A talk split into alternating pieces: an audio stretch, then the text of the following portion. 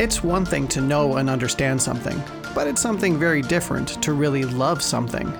Easter really is the most joyful and blessed and exciting and beautiful time of the year. But why doesn't it always feel like that? Though our emotional responses are one of the least important things about us, they are still a gift from God that we can use to worship Him. So today we want to talk about how we can get our full selves on board with the celebration of Easter, because God definitely deserves for us to be excited about Him. The one true God of the universe has existed since eternity past in ultimate perfection. He spoke the cosmos into existence for his sole honor and glory. He moved heaven and earth to redeem mankind, even though we have nothing to offer him. And he's given us everything we need for life and godliness in his word. He deserves our worship. He deserves our adoration. He deserves our praise. I'm your host, A.M. Brewster, and this is the celebration of God. Today's show is going to be a little different from the norm because today we're going to talk about how to retrain our emotions in light of Resurrection Sunday. I've mentioned a number of times on this show that Resurrection Sunday, or Easter, is the greatest Christian holiday of the year. But let's be honest, many of us just don't feel the same way about Easter as we do about Christmas. Why is that? And what can we do about it? Well, I'm glad you asked, so let's talk about that right now. And then you can check out our free episode notes, transcript, and resurrection resources at celebrationofgod.com. If you've listened to the show for any amount of time, then you've probably heard me say that I did not used to celebrate the holidays in a Christ honoring manner. And due to that most unfortunate reality, I found it really hard to love Easter. But all that started changing a couple years ago as the Lord started teaching a bunch of powerful lessons about Him and me and my relationship with Him. I won't recap all of those now, but I will say that the entire year long celebration of God was born out of this time of personal discipleship in my life. But I did struggle early on with an interesting problem. Growing up, Christmas was always my favorite holiday. But I need to be honest, it didn't really have anything to do with God. Sure, the baby in the manger was part of it, but for me, it was the snow and lights and presents and cookies and sledding and parties and movies and music and family and fun. And sure, the fact that Jesus was incarnated was great too. I'm not saying that I wasn't born again or that I didn't care about God, but I'm trying to be transparent enough to admit that I loved those other things more. And from my experiences and research and conversations with others, I would have to say that many, if not most, American Christians struggle with the same issue. America has done an amazing job of transforming Christmas into the most wonderful time of the year. But as I continue my confession, I also have to admit that I really loved Thanksgiving more than Easter as well. Other than the times when we had to sit around listening to everyone be thankful, Thanksgiving was all about food and family and friends and fun. So, yes, for decades, my heart would race just thinking about those holidays. But Resurrection Sunday? Not so much. Again, yes, as a believer, the reality of Christ defeating death and hell were definitely significant for me but the feels just weren't really there. And it probably had a lot to do with the fact that my family didn't regularly paint eggs, do Easter baskets or egg hunts, or much else except celebrate Easter by going to church. So as a kid, it was pretty much like any other Sunday, which, if I'm still being honest, was either a nuisance in my life or it was a time to see my friends in between teaching times. Now, after all of that, you're either thinking, wow, this Aaron guy was so superficial and carnal, or you're thinking to yourself, wow, I really understand this Aaron guy. So, for those of you who, like I, recognize that Easter needs to be more important in your life, and you really think it would be cool to be as excited about Resurrection Sunday as you are for Christmas Day, then I hope what will follow will help you. But fair warning, it's going to take work. So, I want to start by answering two main questions. Number one, what are emotions? And number two, how do I get excited about Easter? Number one, what are emotions? First, let me say that emotions aren't as important as many people make them out to be. In fact, biblically speaking, emotions aren't something for which we really should be living at all. I encourage you to check out our Grow Your Worship series. Part 2 talks about how to change what you feel. I'll include a link in the description for your ease of access. In that episode, I lay out a biblical doctrine of emotions, which is something I can't take the time to do today. But I do want to reiterate that as special as emotions are, and despite the fact that God designed them for important reasons, emotions aren't nearly as important as our world says they are. So please understand, I am not suggesting that any of us need to feel a certain way about Easter. I'm not suggesting that we have to feel something. I'm not suggesting that if we don't feel a certain way, we can't glorify God on Resurrection Sunday. I'm simply trying to encourage those of you who have a genuine desire to align your feelings with the reality of God's Word. If the Bible teaches us that the resurrection was the most glorious event in human history, then shouldn't we be more excited about celebrating this day than a less significant day? Of course we should. It's not about the emotions, though, but our emotions should grow from our beliefs and desires just like our actions and words do. Again, if you haven't worked through our Grow Your Worship series, you're really missing out. You should totally do that. So, with that foundation laid, what are emotions? Well, first of all, they're a gift, they're also a sacrifice, and they're an alarm. Emotions are a gift to be enjoyed by the individual, the church, and spiritual authorities. I won't explain all of that now. Check out the link below to learn more. But like everything else in our lives, God expects us to glorify Him with our emotions, just like our words and deeds. We don't have the right to consume our emotions for our own pleasure.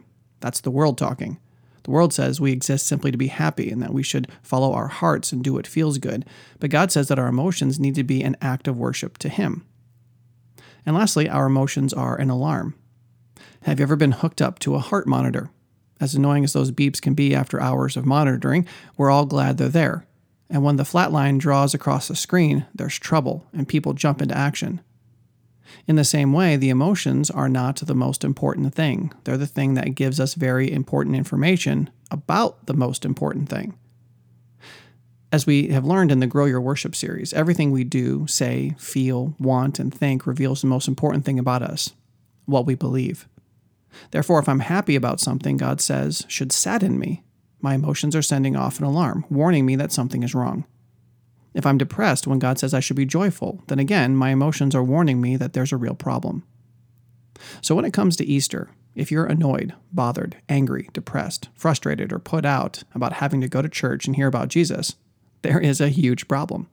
And it's not your emotions. It's the fact that no genuine child of God is going to consistently hate the things of God, much less the cross work of Christ and the redemption that he bought us when he rose from the dead.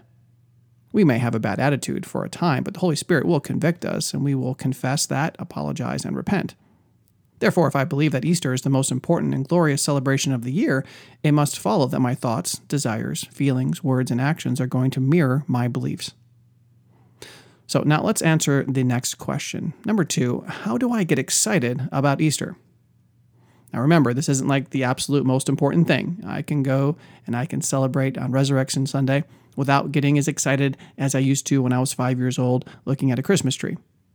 But we can train our emotions, and that's what we want to do today. So, in short, we change our emotions by changing our beliefs. I didn't love Easter because I didn't really know, understand, and believe how important Easter is. Now, I'm going to share five very practical and helpful ways to increase your excitement for and during Easter, but I want to start by looking at Psalm 16, verses 8 through 11. This psalm not only talks about the resurrection, it also teaches our first point. Quote, I have set the Lord continually before me. Because he is at my right hand, I will not be shaken. Therefore, my heart is glad, and my glory rejoices. My flesh also will dwell securely, for you will not abandon my soul to Sheol, nor will you allow your Holy One to undergo decay. You will make known to me the path of life.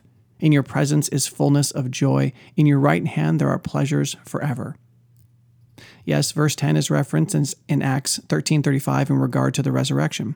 But pay close attention to verses 9 and 11. Therefore my heart is glad and my glory rejoices. In your presence is fullness of joy, in your right hand there are pleasures forever. And why were those things true?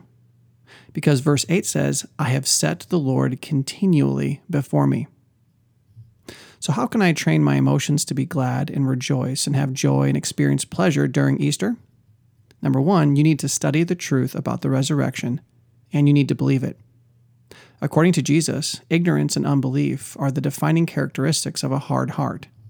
But when a true follower of Christ really knows, understands, and believes God's word, their heart is tuned to sing his praise. They truly begin rejoicing in the Lord. You will never truly revel in Easter if you don't really understand what it is. You will never truly joy in Easter if your desires are more important than God's defeat of sin and death and hell. You need to study the truth about the resurrection, and you need to believe it. And that needs to be your first step because it will fuel everything that comes next. Number two, You need to ask God to help you love Him and His mighty deeds of love.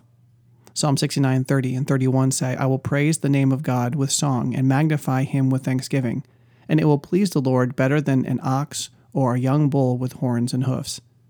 And verses 32 through 34 read, The humble have seen it and are glad. You who seek God, let your heart revive, for the Lord hears the needy and does not despise his who are prisoners. Let heaven and earth praise him, the seas and everything that moves in them.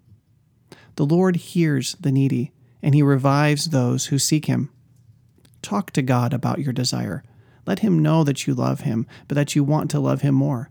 Ask him to help you increase your faith. Ask the Holy Spirit to help you humbly acknowledge the majesty and awe of the Savior so that your heart is bursting with gladness.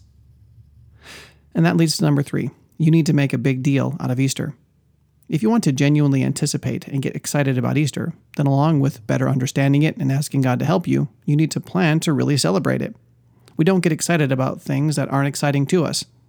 Now, I'm not saying that we can't get excited about Easter without candy and egg rolls. In fact, I'm going to argue the exact opposite. I'm not encouraging you to hype up your carnal emotional responses by doing a bunch of fluffy stuff that will simply make your flesh feel good. You know, the egg painting and Easter egg hunts and bunnies and baskets that really don't have anything to do with Easter, but will excite our fleshly passions and nonetheless. I'm encouraging you to focus on the most important parts of the holiday. You need to plan to assemble with God's people, engage in corporate worship, praise Him, learn about Him, pray to Him, and participate in the one another's to the glory of God. Yes, by all means, have a feast to celebrate the day. Eat some sweets, but make sure that everything you do is motivated by the glory of God and not merely, merely some selfish gratification. I've been fasting for Lent this year, and as many of you know, you fast from Monday through Saturday, but you don't fast on Sunday. Well, there have been quite a few times that the eating that I should have been doing as an act of worship to God and foretaste of eternity was merely a mindless, gluttonous feast for my senses with no thought to God at all. Let's not do that with Easter. Instead, let's prepare for Resurrection Sunday by reading the Easter Bible reading at celebrationofgod.com. Let's listen to music that truly exalts Christ. Let's plan to get together with our brothers and sisters in Christ to celebrate the resurrection. Let's go to church.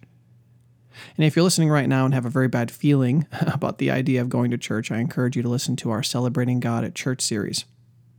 Now, I'm not saying that Easter baskets are sin, but we definitely need to be super intentional when it comes to how we handle it and talk about it. Otherwise, the bunnies and baskets have the same effect as Santa and the presents. It just becomes all about me and the things I enjoy. But the bigger God focused deal you make out of the resurrection, the more excited you will be about it. Now, again, I'm not saying that you have to observe Easter the way Christians in the West do, but I am saying that a born again believer is definitely going to praise God and exalt Him for His tremendous gift of salvation that was purchased on the cross and sealed in the resurrection. But we shouldn't just make a big deal out of Easter in what we do. Number four, you need to talk about Easter the way you want to feel about it. In our Grow Your Worship series, I make mention of the fact that emotions, in a similar way that they are fed by our desires, they also feed our desires even though we want what we think about and we think about what we believe, when we want something and we get it and our emotions soar high, that influences our future desires. But we must never forget that it's our beliefs and desires that feed our emotional responses in the first place. That's the key starting point. Therefore, when I say something like, I want to really rejoice in the resurrection this year, that will help to tune my emotional response when the time comes. When I say, I'm really looking forward to Easter this year, that will actually cause me to start looking forward to it even more. It's kind of like smiling. When the muscles in your face form a smile, you can't help but feel good. The first few times I said Easter is the best holiday of the year, I can remember not fully feeling it. But since then, as I have grown in my faith, my desires have changed and my emotions are reflecting the new reality in my heart. And the more excited I get about what God has done, the more I look forward to decorating for Easter and going to church and celebrating and talking about it. Easter really is the greatest celebration of the year, so there's nothing wrong with saying that, even if your emotions haven't quite caught up yet. And talking about talking, we will get more excited about our Easter celebration when we do today's final point. But first, review. Number one, you need to study the truth about the resurrection, and you need to believe it. Number two, you need to ask God to help you love Him and His mighty deeds of love. Number three, you need to make a big deal out of Easter. Number four, you need to talk about Easter the way you want to feel about Easter. And all of that will make this last point much easier. Number five, you need to invite others to celebrate Resurrection Sunday with you. On episode 51, we talked about the fact that Eastertide is a 50 day celebration, which includes the seven Sundays of Easter. And last year, my family and I invited a different family from our church to celebrate each of the seven Sundays. It was so much fun. It uh, deepened our relationships, and we strove to really glorify God with it. So, invite other followers of Christ into the celebration. Invite them to study the resurrection and believe the beauty of it. Pray with them about it. Make a big deal out of it with them and talk about it with them. When we truly fellowship with God's people around God's truth, it has a massive effect on how we feel. I believe you all will start enjoying Easter more and more as you strive to worship God with your yearly Easter celebrations. Of course, again, it's not about how we feel, it's about how we worship. But wouldn't it be great if our emotions deepened as our worship deepens? Well, that's how God created it to work. So, yeah, this is less about feeling a certain way and more simply about worshiping God as we should. But when we do that, we will start to feel a different way. Please share this episode on your favorite social media outlets and join us next time as we seek to better know, love, and worship God and help the people in our lives do the same. To that end, we'll be discussing worshiping God in May. If you want to know God better, celebrate Him more, and help the ones you love to do the same, subscribe to this podcast and visit celebrationofgod.com to learn more about this dynamic discipleship resource. And remember, the Celebration of God is a listener supported ministry.